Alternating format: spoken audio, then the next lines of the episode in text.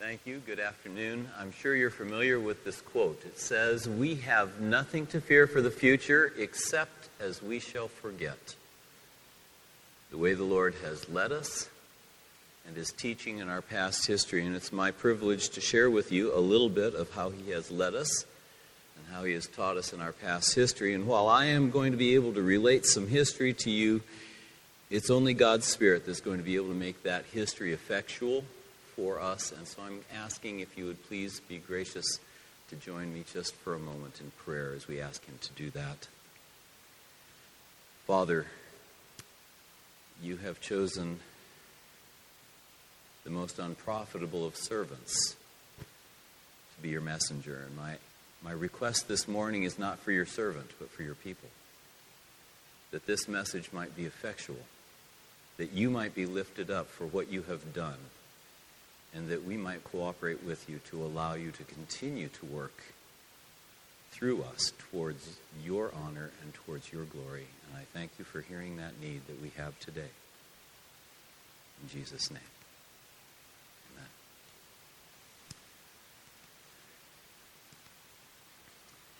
To uh, look a little at the history of educational development in our denomination, particularly within our supporting ministry area, we need to understand a little bit about the background of Edward A. Sutherland. E.A. Sutherland um,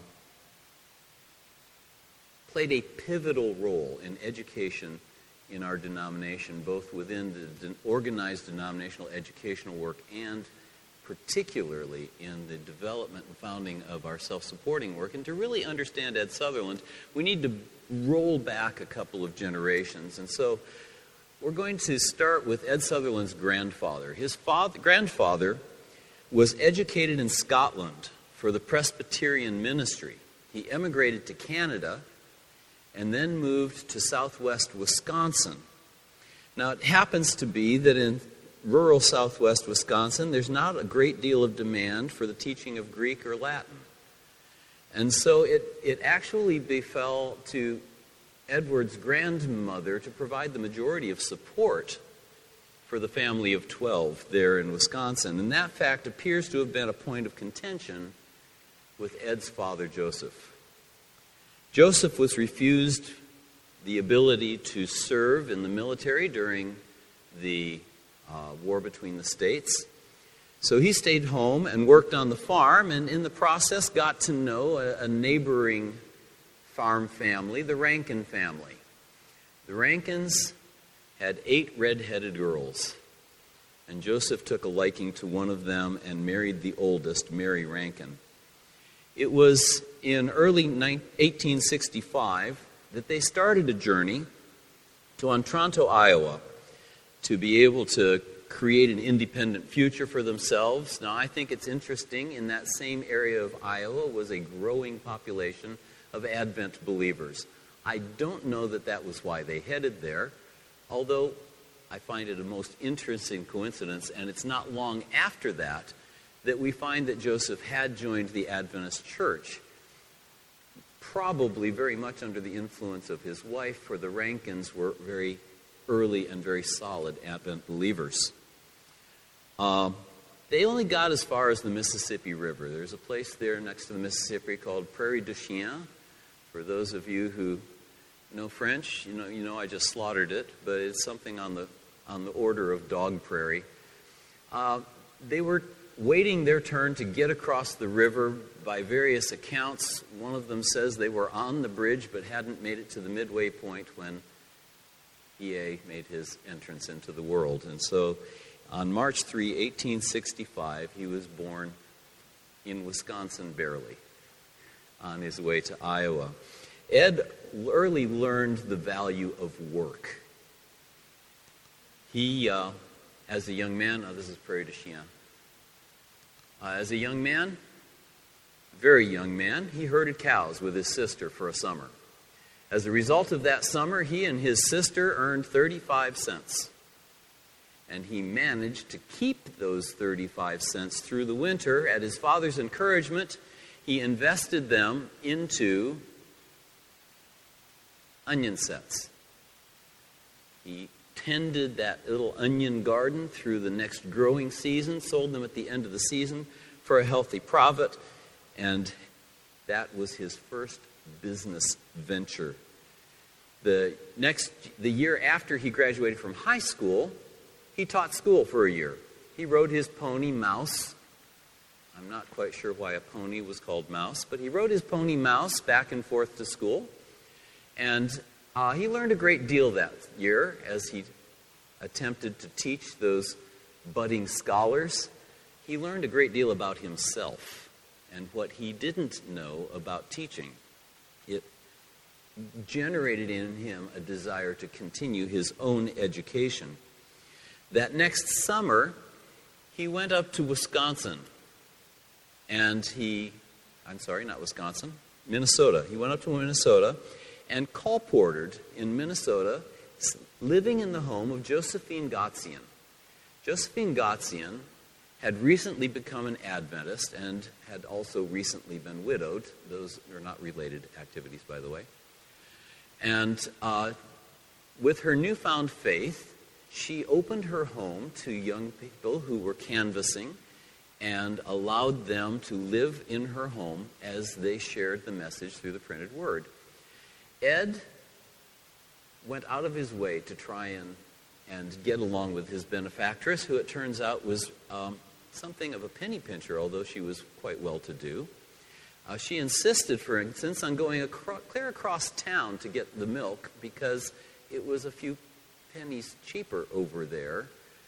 But he faithfully went each day across town to get the milk and come back. He took good care of her carriage horse.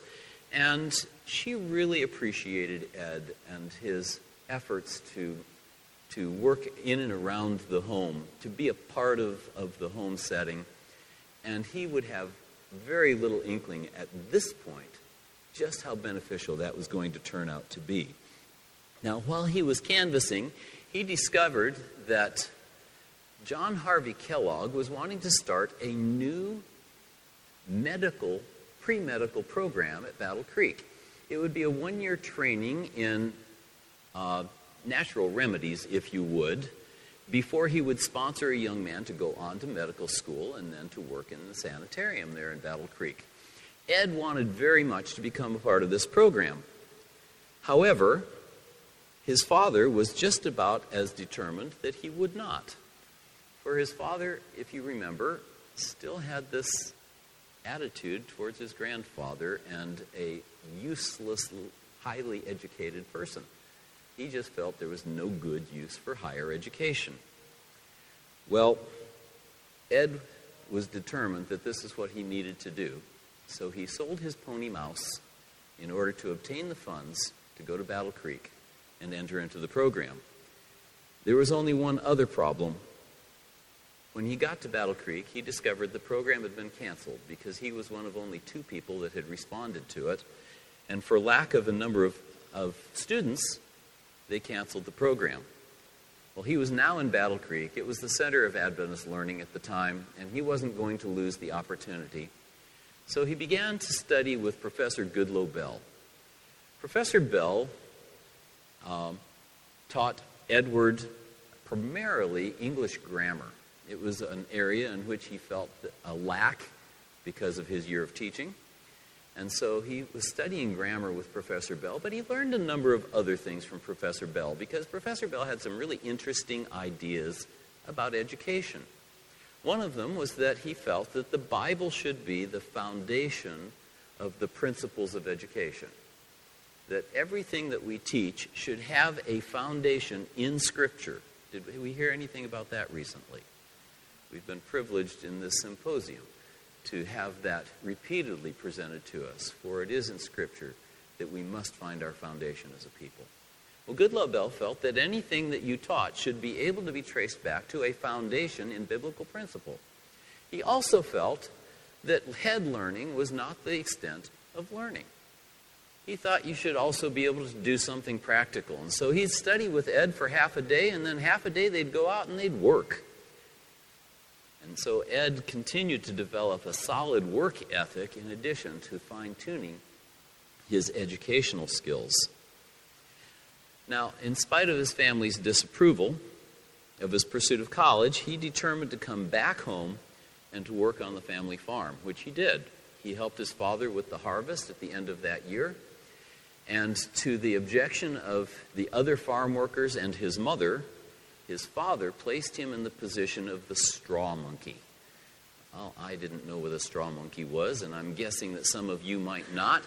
It's the guy at the end of the threshing machine that has to take the straw and pitch it up onto the, the uh,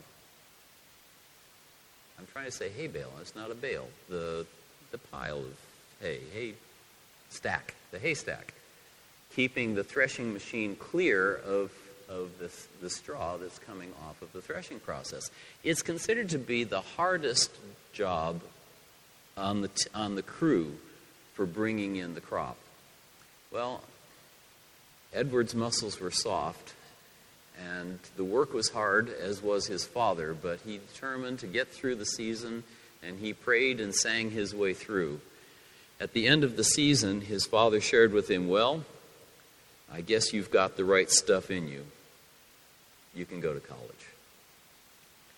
Edward returned to Battle Creek to further his education, this time with his father's blessing, and it was during this time as a student that young Edward came to the attention of W. W. Prescott, who at the time was the president of the college. This was another relationship that was destined to flourish as Prescott became a mentor to Edward and a champion of the reforms that Edward would be bringing to Adventist education. At the beginning of his junior year in 1888, he befriended a new arrival to the college. Percy Magan came from Ireland. Percy had been invited to live for a time in the home of Mrs. White.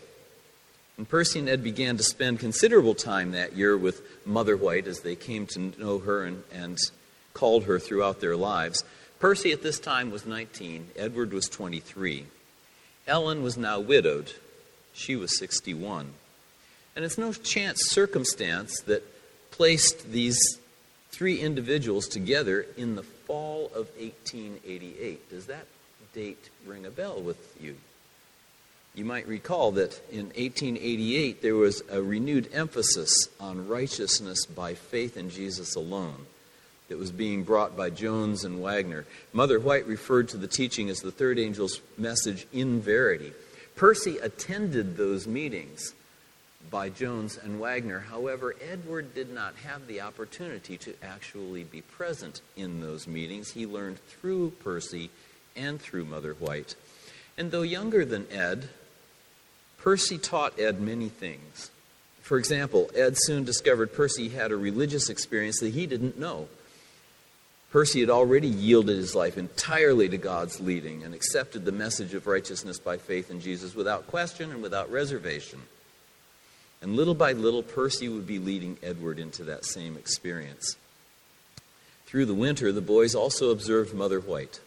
They marked her self sacrificing life, her simple home, the peace and the joy that, that just spilled over to everyone in the household. They came to know her standards for living and her selfless concern for the growing work.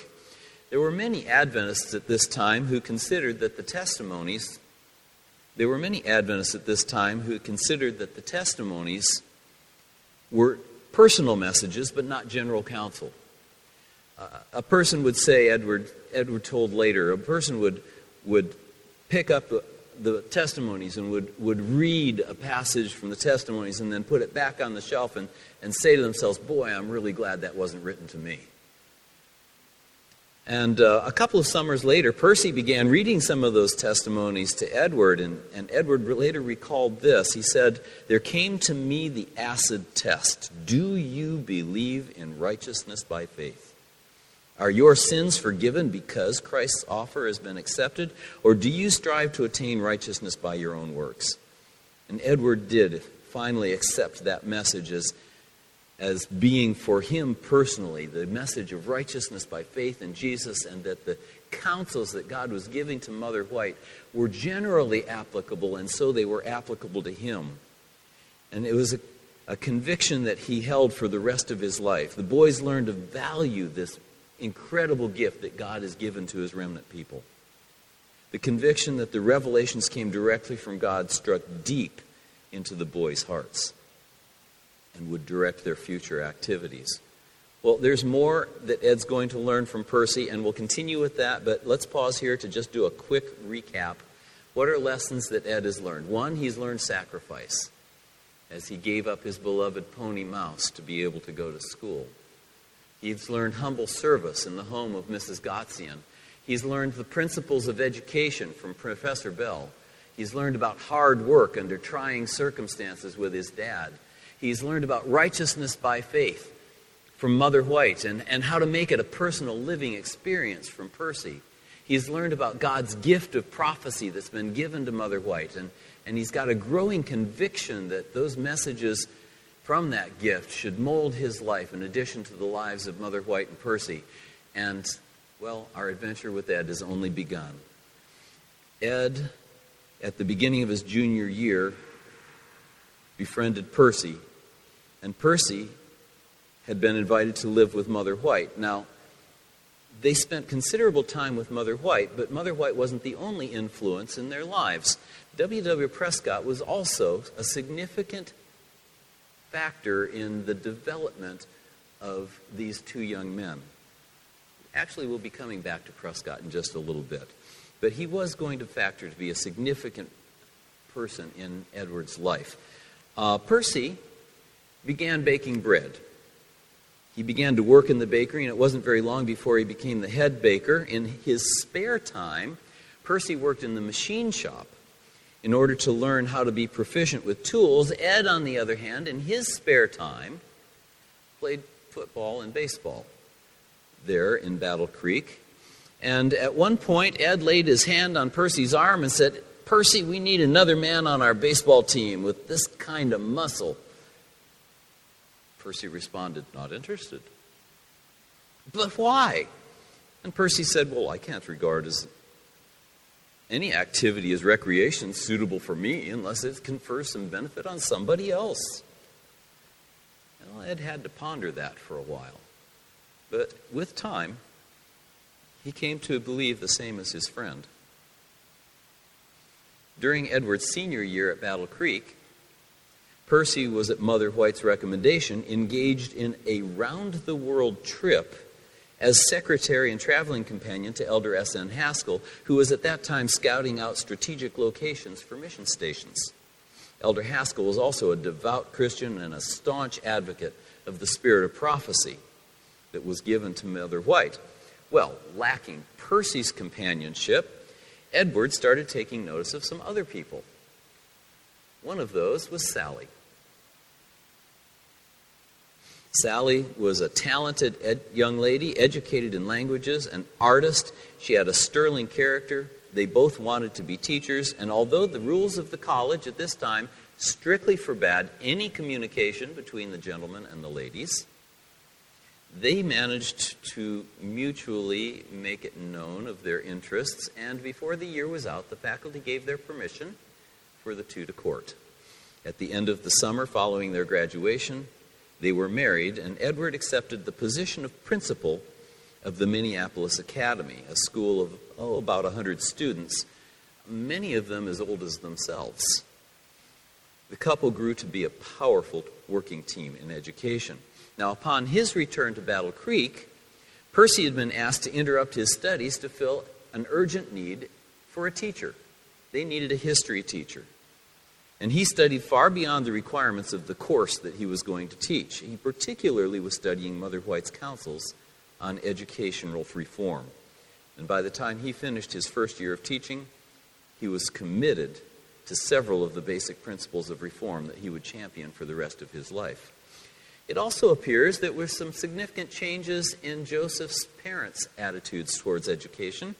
For this next year, Edward's father moved the entire family to Battle Creek. Two years later, when Union College was being organized, Joseph Sutherland would accept the position of business manager at the new institution and even allowed his daughter to enroll in the school. Edward and Sally were also invited to work at the new school in Nebraska, and they packed up their things and moved to Union College, barely having arrived and only partially having unpacked. They and Percy headed for Harbor Springs, Michigan for a teachers' convention that was being held there. Professor Prescott had gathered some 80 Adventist teachers along with others for six weeks of study into the counsel that Mother White had regarding education in our church. Percy and Edward were once again together there at Harbor Springs, and they quickly renewed their friendship. Ed shared of his meeting Sally and the successful year at the Minneapolis Academy. Percy told about his tour with Elder Haskell and of his year of teaching at Battle Creek. Mother White was also at the meetings and was speaking a total of six times on a combination of righteousness by faith and the principles of Christian education. Edward was faced with a number of major decisions during this summer, critical decisions that were going to affect his future. This was the summer when he met his crisis of belief in righteousness by faith. It was also when his attitude toward the testimonies shifted to believing that the counsels from Mother White applied to him as well as whomever they may have been written to. He saw his Christian education in a totally new light now, including a new understanding of Mother White's counsels on practical education. And Percy talked him out of his lingering desire to become a doctor, persuading him instead to take up teaching as a life work. During the meetings there, at Harbor Springs. Those that gathered had a relatively relaxed schedule. There were three one hour presentations in the morning. I don't know how they kept them down to an hour. But they did, and then the rest of the day was dedicated to individual study, to meditation, and to prayer. Ed thought that fishing would provide an excellent opportunity for meditation. And he invited Percy to go along with him, also planning to share in supper that they caught, but Percy refused to have anything to do with it. He refused to fish and he refused to catch anything that was caught, calling Ed's attention to the instructions, both in the Bible and in the testimonies, on the subject of diet. Edward was convinced that God's original diet for humans had included no meat, and, and he became a vegetarian along with Sally that summer. Ed also confided in Percy during this time that he was wanting to head to the south, to establish work there in the southern United States, as Mother White had been calling people to do for some time. And Percy, with a typical wisdom beyond his 22 years, responded, I think if we are willing, God will open the way for us to work where He needs us most. Well, where He needs us most was not long in making itself apparent. Before the conference was over, Edward had accepted the call of the General Conference to teach at Battle Creek. So they went back to Union College, repacked their things, traveled to Battle Creek, and unpacked. And just before he began teaching, he discovered that he was not going to be a teacher of history, but a teacher of Old Testament Bible. So, Ed thought a good place to start Old Testament Bible is in Genesis. And it wasn't very far into Genesis before they ran into man's original diet. Soon the students were petitioning for vegetarian options in the cafeteria, and Edward was called into the matron's office along with the president. Well, he didn't make an argument, but he also didn't back down from the principles that he was sharing with the, with the students. And this also brought him to the attention of the General Conference leadership.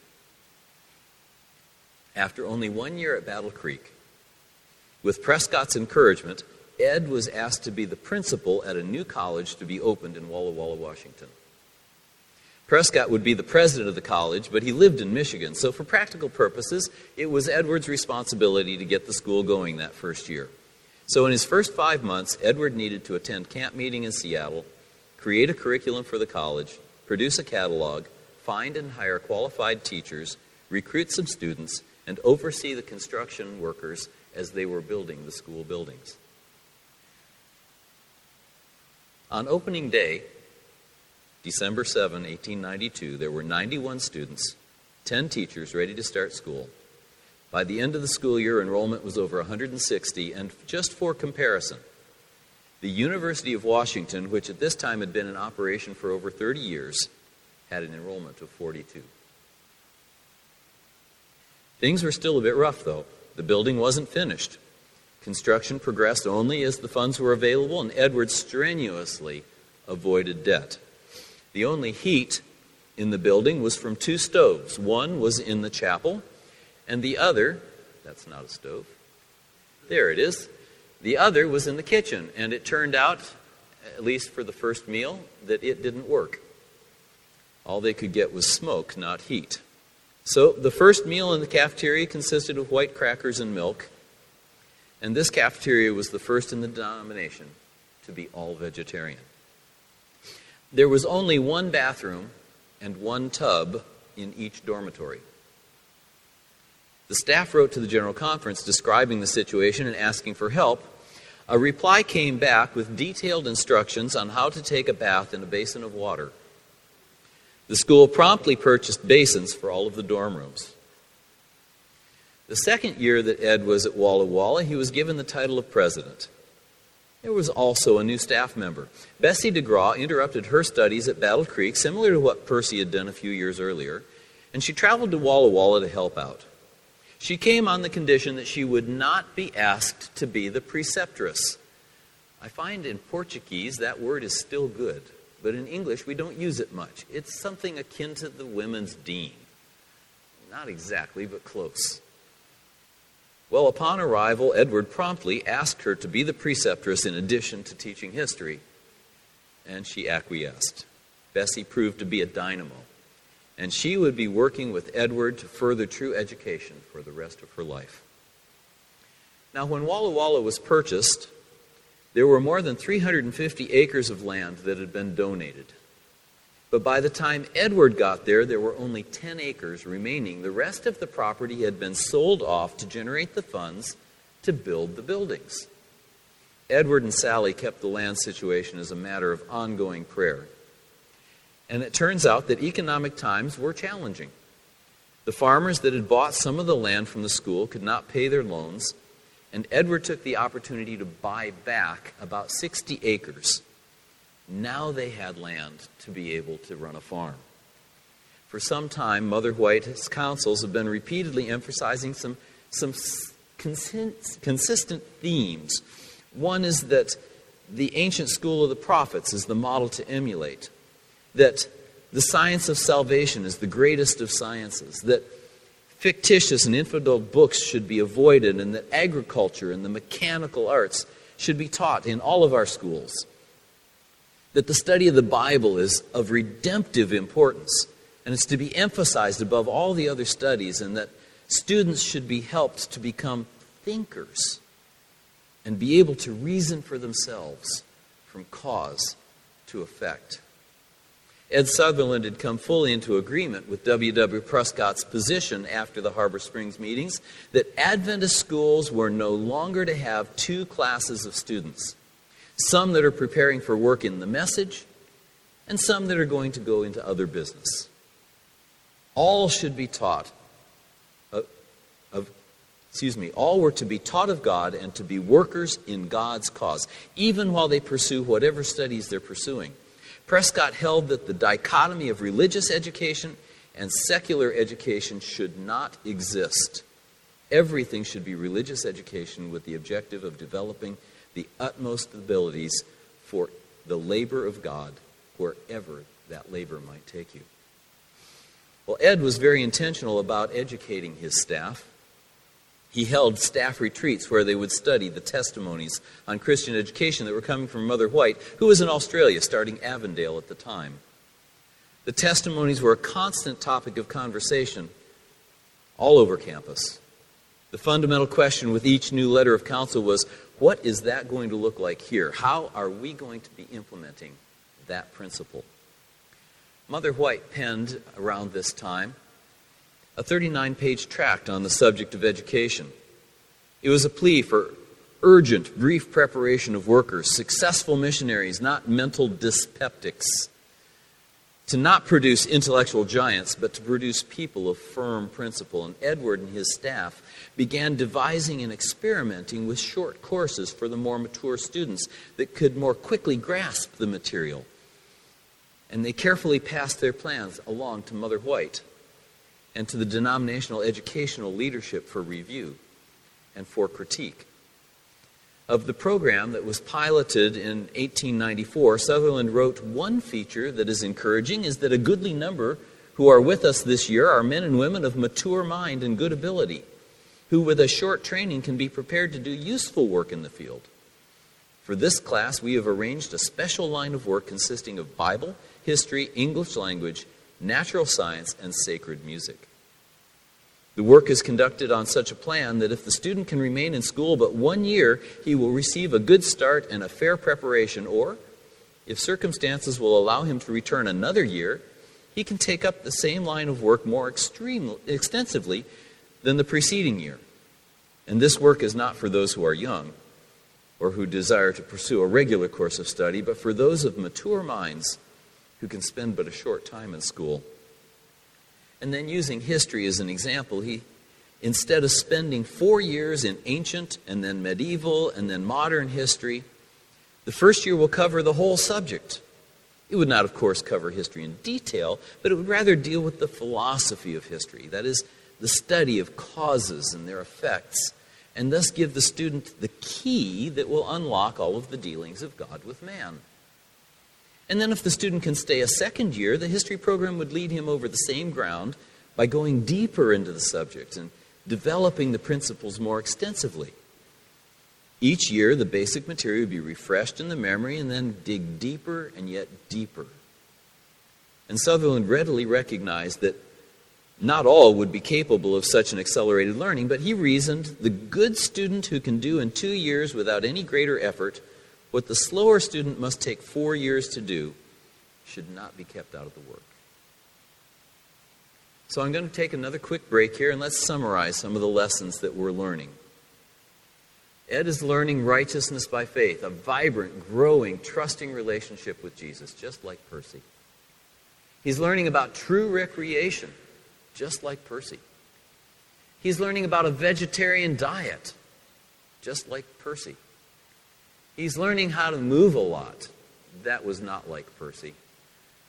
But he's learning how to follow the counsel from Mother White counsel about having plenty of land for a school in a country location about the need for agriculture associated with all of our schools, for character, as well as for food. He's learning to avoid debt. He's learning to implement a work study plan of all round education. And he's learning to implement short courses for mature students. He's learning to engage his entire staff in the study of the counsels that we have. And he's learning then to move forward with education as a united team.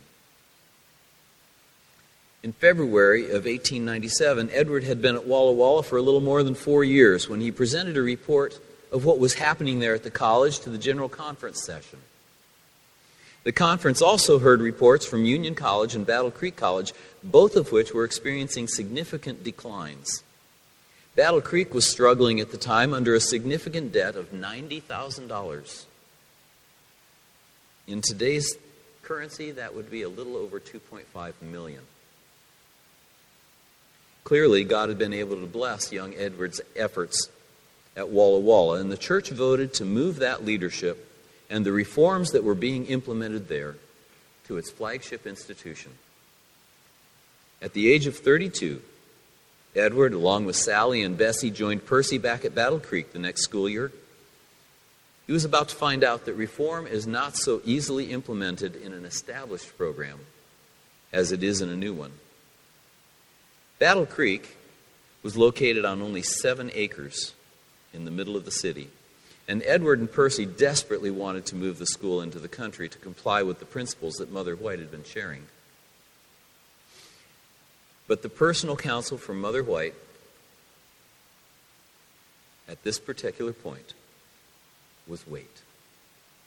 So while they waited, they did what they could. Percy started a debt relief organization. He began publishing a paper called The Advocate on Educational Reform. Edward wrote a sizable book on educational history called Broken Cisterns, Living Fountains. As a result, the teachers came firmly behind the discontinuance of degrees at Battle Creek. Edward and Percy plowed up the tennis court and the baseball field to create garden space. Not too long after that, someone donated the money for an 80 acre farm. Of course, the farm was a distance away from the college, but at least some students could be there and work and to help earn their way through school, and the food produced on the 30 acres of orchards and the 50 acres of gardens helps to further the operations of the school. There was also a great deal of opposition among the students, but a great deal of support. Revival swept through the school. And there were some notables who stood firmly behind Edward and Percy on the side of reform. Among them, Dr. John Harvey Kellogg, the director of the sanitarium, and the new chairman of the Battle Creek College Board, Alonzo T. Jones. This would prove to be highly encouraging right now, but would be problematic in the years to come, as we will see. Edward was also receiving strong support and counsel from W. W. Prescott, a mentor for over a decade and a former Battle Creek president turned General Conference Educational Secretary. Prescott had organized the Harbor Springs meeting, and he was firmly behind the educational reforms of Mother White.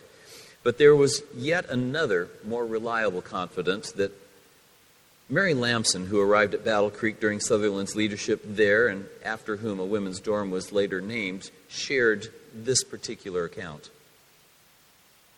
On the second floor of West Hall was a little two room apartment which was vacant, except for a few chairs with cushions in front of them. I knew what happened in that room. I knew that those teachers went in there to pray. I knew that Professor Sutherland and Professor Magan spent hours there, agonizing with the Lord that the right thing might be done. More than once, a student would come to me and say, Miss Lamson, somehow we go on tiptoe past that room. For we hear the voice of prayer and we feel it's a sacred room and a sacred corridor. And we did feel that way, all of us. We felt that decisions, weighty decisions, were being made. And we felt that the Lord had set apart that place for prayer and for victory. In 1898, Ed was getting letters from several churches requesting teachers for their children. Mother White had penned that a school should be established if there were no more than six children to attend. And that fall, Battle Creek had begun a normal program, a teacher training program, but the requests couldn't wait. Edward went to the chapel meeting with the students with three letters of request and asked if there might be anyone willing to interrupt their studies to go meet the needs of one of these churches. Nobody responded. The second day, he went back with the same inquiry, and first one and then two more young ladies stood. By Christmas, seven schools were operating with students volunteering to interrupt their studies. By March, there were 13. During the next year, 57 schools were organized. By the fall of 1900, two years later, almost 150 church schools were in operation. Edward and Percy were also actively working on the college debt that they had inherited from prior administrations. In the spring of 1900, Mother White dedicated the royalties of Christ's object lessons to the relief of the schools. $57,000 worth were sold in the first year in America. The Battle Creek students had raised almost $6,000 the year before towards debt retirement. Edward and Percy began making secret trips into the country to locate a farm where they could move the school. They found three farms adjacent to one another for sale for a total of about 274 acres. Mother White was making plans to retire in Australia, but her messages were still coming back to America. And for the moment, the counsel to the boys regarding a move was still wait. So let's do another quick check on progress of what we're learning here. Ed's learning to be patient because doing the right thing at the wrong time is the wrong thing. The move will come. Be committed. The battle may rage around you, but we know who's in control, so do the right thing. And to grow things. It's good for character as well as for food. Consult experience it shortens the learning curves. Be persistent. Sometimes you have to ask more than once. And avoid debt. Retire it with a good attitude. even if you didn't create it. And pray intensely. Then Mother White announced unexpectedly that she was returning to America. She determined that she would attend the February 1901 General Conference in part because of things that had been revealed to her about problems that needed to be firmly met here. She addressed that conference on several subjects, among them, the relocation of the school. And after her comments on the subject, the General Conference Committee met and voted to purchase rural property to which they could move the college. Mother White approved of the description of the farms that had been found, and the next year classes began in a new location in Berrien Springs, Michigan, with a new name Emmanuel Missionary College. Since there were only a few small buildings on the new campus, classes were held here in the recently vacated courthouse and jail. Through the winter, they built several small cottages on the new property, which were occupied right away. They looked something like this. They became married student housing, and they were essentially one room efficiencies. Very efficient, for they had no electricity and no heat. After all, those are the conditions that you're going to find when you go into mission service. Percy's wife Ida gave her entire inheritance to help start the construction on campus. Buildings were only built as there were funds available. Progress on the new campus was obvious and rapid, but opposition to the educational reforms continued to run strong. Enrollment had dropped, and even though predicted, it was a problem. Ed's friendships with Dr. Kellogg and A.T. Jones had been helpful for a time, but they were falling out of favor with the church leadership over other issues, and they were no longer assets. With Mother White's support, Ed narrowly avoided being fired by the board. Percy's wife, Ida, who had always been somewhat delicate, took ill in part from her stress over the criticism that her husband was experiencing. She died during the Union Conference meetings in May of 1904, leaving Percy with two small children. Percy and Edward had had enough. They tendered their resignations. Before school was out, Ed had indeed gone south. He met with Mother White near Nashville on Edson White's paddle wheel floating evangelistic center called the Morning Star. They started upriver to pick up Percy, but they had mechanical problems along the way. Ed recognized the place as Neely's Bend near Larkin Springs. Mother White wished to see a farm that was nearby. Ed had already looked at it, and he wasn't interested in seeing it again, but he agreed to accompany Mother White. The place looked worse than he had remembered. But Mother White seemed enamored with it. Why, it looks like a place I've seen in vision. And Ed's heart sank. No sooner had they picked up Percy than Mother White called Ed and Percy to her cabin. Well, Brother Magan, I saw your farm today, and I walked all around it. I'm convinced God wants you and Ed Sutherland to have that place. It's the kind of place that's been shown to me in vision. What do you think of it? I think of it as little as I can. It's too big and it's all run down, and we don't have the money. Well, I'm sorry, because it seems to me the Lord intends you shall have that place. A few days later, Ed and Percy returned to the farm, and Ed shared with Percy, Oh, I wish we had some honorable and Christian way to get out of this thing without showing a lack of faith in the testimonies from the Lord. They wrestled with their decision for the rest of the day. But towards sunset, Percy summed it up Ed, we're in it. And we're in it voluntarily. Mrs. White is with us. God is leading us. He will show us the way. They shared their decision with Mother White, and she showed great pleasure. I'll do anything I can to help you. Tell your story to the people, they will help you. I will recommend your work and I will come on your board if you wish. And this last statement holds great significance, for it's the only board she ever served on. And she served on it until the year prior to her death. Ed went north to consult with his Aunt Nell, his mother's sister, and a fiery redhead, known by most as Mother D. But most importantly, she was a keen businesswoman. She thought the idea was harebrained. But noting Ed's determination to follow Mother White's counsel, she agreed to accompany Ed by train back down to Nashville. A welcoming party met them at the train station that included Mother White. When they heard that the, place had, the price had been raised another thousand dollars, Mother D said, Well, I'm glad we're not going to take it. And Mother White replied, Glad? Glad? Do you think I'd let the devil beat me out of the place for a thousand dollars? Pay the thousand dollars, it's cheap enough. Then she turned to Mother D. Nell, you think you're almost old enough to retire. But if you'll cast in your lot with this work, if you'll look after these boys and guide them and support them in what the Lord wants them to do, the Lord will renew your youth and you will be able to do more in the future than you have done in the past.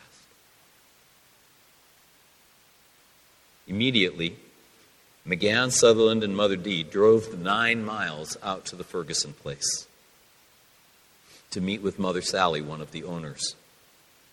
The documents needed to be signed in front of a notary, and so they took Miss Sally and her husband the nine miles back into Nashville, where Miss Sally waffled on the decision whether or not to, to agree to sell to Yankees. She finally grabbed a pen and signed. Magan handed her the down payment check. The boys took their papers and quickly left before she could change her mind.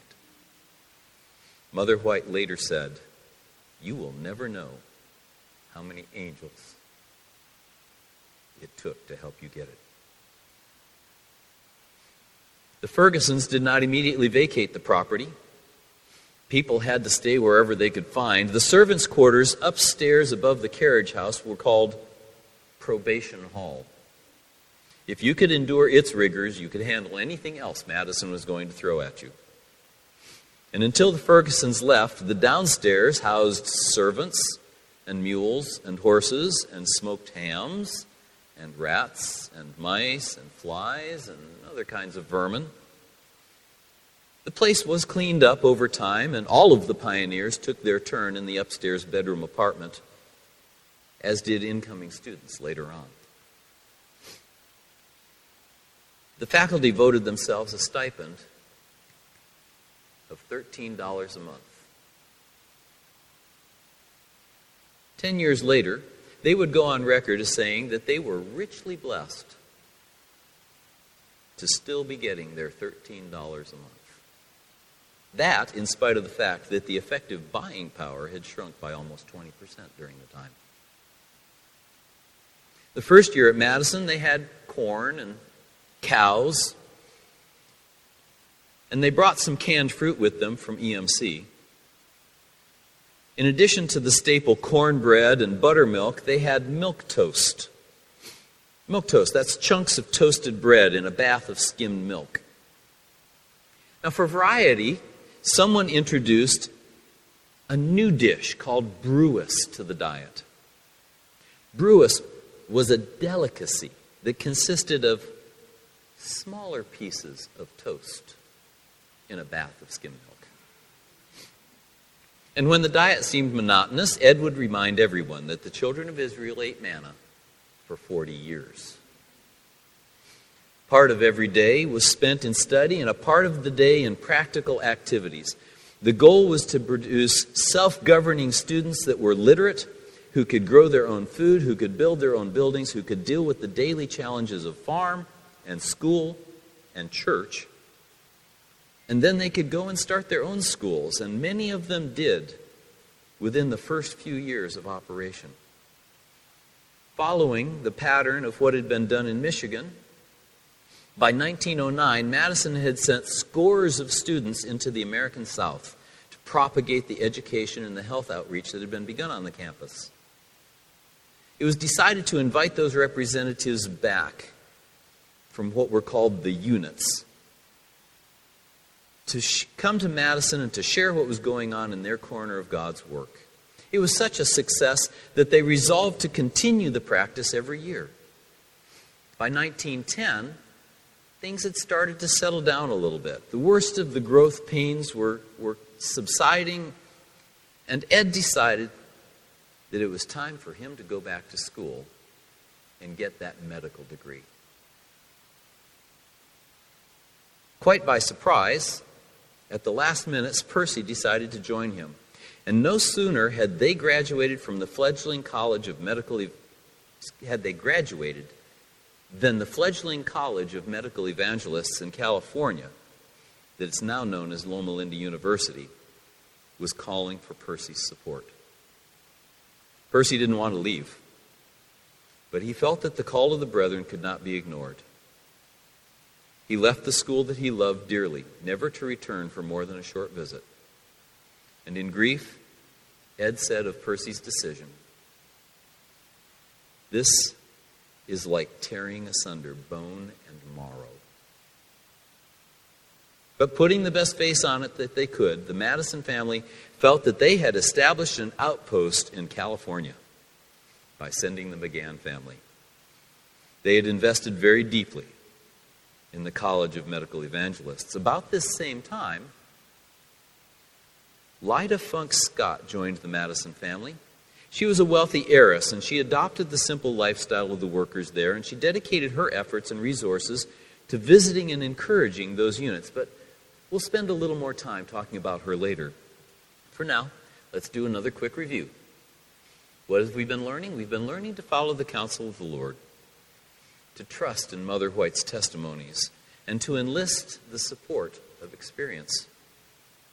We've learned to persevere with strict economy, and we've learned to propagate the work to other places. There's a, multitude of other stories that I would love to share about faith building, like in 1908 when smallpox came to Madison. Dr. Lillian, Percy's new companion, reported the situation, and the campus was promptly quarantined. The death rate from smallpox was typically hovering around 30%. This hardly seems encouraging, but, but wait. There were eight cases that were being treated on campus. Mother D and her nurse helpers treated those eight individuals without the loss of one. The Nashville medical community took note of the quality of care that had been given and of its effectiveness, and the sanitarium work as a result began to grow rapidly. In 1938, an article about the college was printed in Reader's Digest. Later that year, Eleanor Roosevelt, the First Lady of the United States, interviewed Dr. Bralliar from Madison when she stopped over in Nashville, and she wrote about the college in her own syndicated column. That year, they received over 5,000 applications and inquiries. Then there's the drought of 1943. In response to sincere, unified, persistent prayer, God saw fit to send rain that fell only on Neely's Bend. It was another two weeks before the surrounding area received any precipitation. And we've been following the path of Ed Sutherland. I've heard it recently stated that a reformer doesn't ever start out trying to be a reformer. They simply start out trying to be true to revelation and to duty. Being true to duty may well lead to reform for that individual and for others whom that individual influences. And Ed Sutherland was no different. He didn't strike out to change the face of education or of Adventism, although by pursuing true ministry, he accomplished both. He was a visionary grasping the potential of the true counsel coming from Mother White. And he was an inspirational leader who inspired others to pursue that same vision without hesitation and without compromise. Percy came into Ed's life relatively early. And he proved to be a balancing, moderating partner, tempering enthusiasm and channeling energy. He, he committed to service of the Savior who was so committed to him and he was a persuasive speaker, an effective fundraiser, a capable leader in his own right, essentially saving the College of Medical Evangelists from an early demise and becoming a significant part of the leadership of that institution, which is now Loma Linda.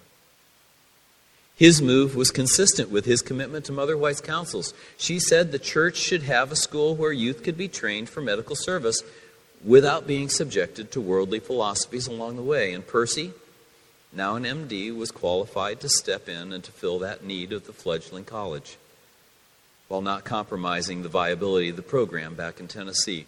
Even Ed admitted that the move was needed, even if devastatingly painful. Mother D was as committed to truth and to revelation as were the boys. Her financial skills were well recognized, as is evidenced by her assignments as the treasurer of the Nebraska Conference and the South African Conference before returning home to take up responsibilities at Emmanuel Missionary College. Strongly opposed to the purchase of the Nashville property at first, she never turned back after hearing Mother White's admonition to look after the boys. While her resources made possible the acquisition of the property and her business acumen kept the program afloat through its early development, she wasn't above manning a fly swatter as the need arose, which apparently it did often.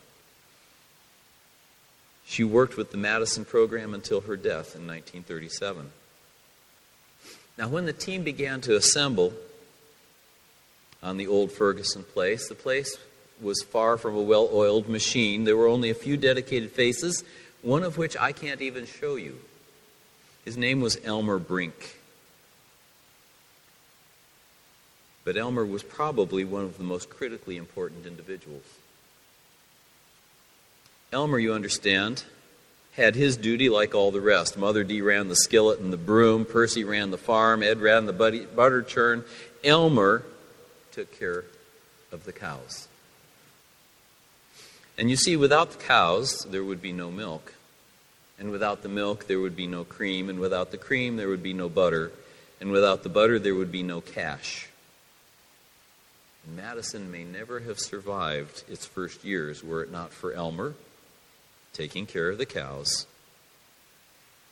And had Madison not survived, our history of supporting ministry would be drastically different. Elmer aptly represents a multitude of dedicated, skilled workers, each sacrificially applying the gifts and talents that God has given, whatever place of ministry God's put them. Undeterred by challenges that may arise, they faithfully do day to day the things that bring success to the ministry, allowing others to step into the spotlight, content to know that they've been faithful. This likely describes the majority of workers, whether in individual or in institutional ministry. Elizabeth Bessie DeGraw interrupted her studies at Battle Creek to go to Walla Walla and help out. Bessie proved to be a dynamo and would wind up working with Ed for the rest of her life, moving with him to Battle Creek, EMC, and then to Tennessee. She completed her college education as a part time student, in addition to holding down a number of positions at the school. She effectively assumed administration of the college while Sutherland and Magan were in medical school a capable administrative assistant, much of what Edward accomplished in research and in publishing would not have ever made it to print were it not for her editorial and transcription skills. After Sally died, she and Ed did get married just before he passed to his rest. She continued to live at Madison for the rest of her life. Josephine Gotzian, you might remember, put up Ed when he was canvassing that first year. Josephine and her husband were in a train accident a few years before she met Edward. Her husband was killed. She broke her back and went to Battle Creek to heal, and that's where she learned of the Advent message. Upon her return, she began hosting canvassers. She corresponded with Mother White while she was in Australia, and roughly around the time Ellen White returned from Australia, she sold her valuable estate in Minneapolis and she headed to the West Coast. Josephine Gotzian made sizable donations to the Portland Sanitarium and to the White Memorial Hospital in East Los Angeles. She split the purchase price of the Paradise Valley Sanitarium property with Mother White, providing half of the funds until the conference could provide the could return the funds and buy the property back from them. And while I have no extant document to support this, it's my personal belief that Mother White was true to her word, that she would recommend the work of the boys to the people. Josephine Gotzian moved from California to Madison, Tennessee. She made her home there at Madison, and her house housed the first patients for what was to become the sanitarium. She provided the means for the construction of some of the early campus buildings, and, including the first assembly house. And she lived there at Madison until her death. Lida Funk Scott was heiress to the Funk and Wagnalls encyclopedia fortune. After spending some time at Battle Creek, she thought she'd go visit the Madison program that she had heard about, and she liked what she saw. She stayed, adopted the simple lifestyle, and poured her inheritance into the development of multiple small units and larger ministries like Madison and Loma Linda. Her personal ministry was encouraging the units that were springing up from Madison with her presence and with her advice and with her means. In 1927, she established the Layman Foundation to carry on that mission. The purpose of Madison was to train young people in their relationship to God, in their intellectual potential, and in practical skills for service to others so that they could, in turn, go and start similar schools, clinics, and institutions, spreading the gospel wherever God planted them. Several of those units still exist today, many of them operating within the organized church. Others continue to operate under the self supporting model relieving the organized work of the financial responsibility while moving forward the mission of the church, training workers to spread the gospel. Many of these units are now members of the E.A. Sutherland Education Association, which continues to grow both domestically and internationally. The Layman Foundation continues to be a holding corporation for the properties of several of the supporting ministries and in 2002, it launched the E.A. Sutherland Education Association to continue much of the work of encouragement and support to the educational units. ESA currently provides support services to 15 member schools located in three countries on three continents. In 1909, Madison had sent scores of students into the American South to pro- propagate the education and health outreach that had begun it was decided to invite them back to share what was going on in their corner of the work. And over 150 individuals came to that meeting. It was such a success that they decided to keep on meeting every year. By 1947, what was then known as the self supporting work had grown to the place where a more formal communication channel between lay ministries and the church were needed. And with the help of Ed Sutherland in his retirement, ASI was born. And the units are still getting together. They get together every year to report how God has been leading and how He's been blessing. The Layman Foundation's focus moved over time towards its role in holding properties, and in 1983, Outpost Centers International was created to facilitate the growth of self supporting work, especially rurally based urban focused ministries networking existing projects and to helping train and strengthen leaders in supporting ministry, much as Lida Scott did for so many years. And ministry rarely happens in isolation. Ed Sutherland anchored a team which the Lord had assembled to pioneer a different mindset of ministry, which continues to this day. Lively stones build it up into a spiritual house. We would do well to remember that except the Lord build the house, we labor in vain to build it. I'd like to close my remarks with these words from Lida Scott. She was reporting to the representatives assembled to the units in 1934. I'm now quoting. Recently, some graduates of Madison College have had real experience in helping establish a unit in Alabama. Working in cooperation with the Mississippi Alabama Conference, none of them are promised salaries. These they must earn for themselves. Two others of our graduates have gone to two little church schools in needy Mississippi areas. As an encouragement to those who are considering the self supporting cooperative plan of units, I would like to say this. There are units needing reinforcements. There are places still available to earnest groups of people capable of working together effectively in cooperation and able to support themselves. The Lord has faithful men with money pre- being prepared in hidden places who will respond to his call in the fullness of time. And to illustrate, I came across one of these hidden ones. She said to me, If some with vision and a will and the muscle will respond, I will furnish the money. She could not get young folks with the will to work and the determination to stick it out through thick and thin. This woman had been waiting and praying for more than 20 years.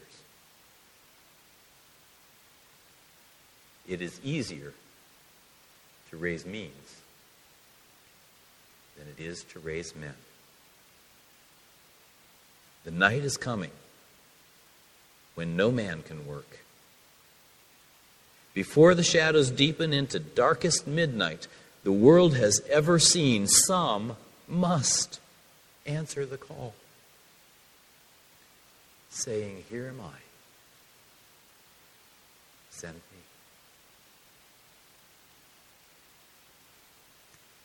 Father in heaven, we thank you so much for the privilege of being in your service. And we too keenly feel the need of being connected to you, that you might direct the work that will bring honor to your name.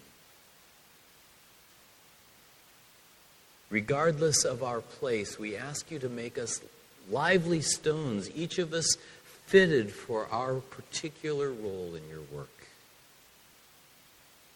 true. Some may be keystones, easily visible there at the top of the doorway, and yet others, foundation stones that may never again see the light of day once set.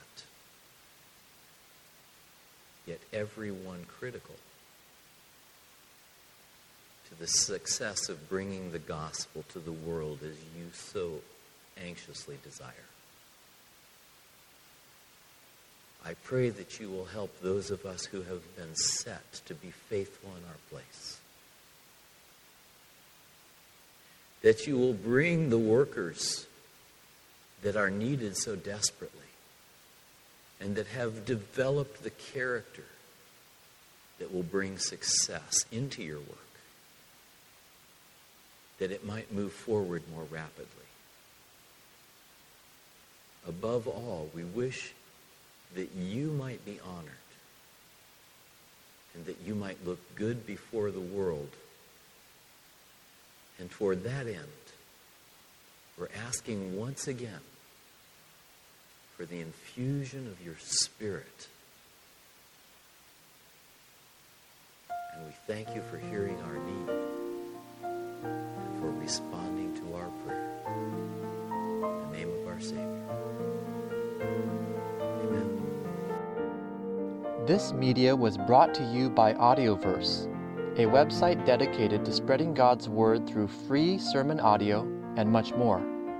If you would like to know more about Audioverse, or if you would like to listen to more sermons, please visit www.audioverse.org.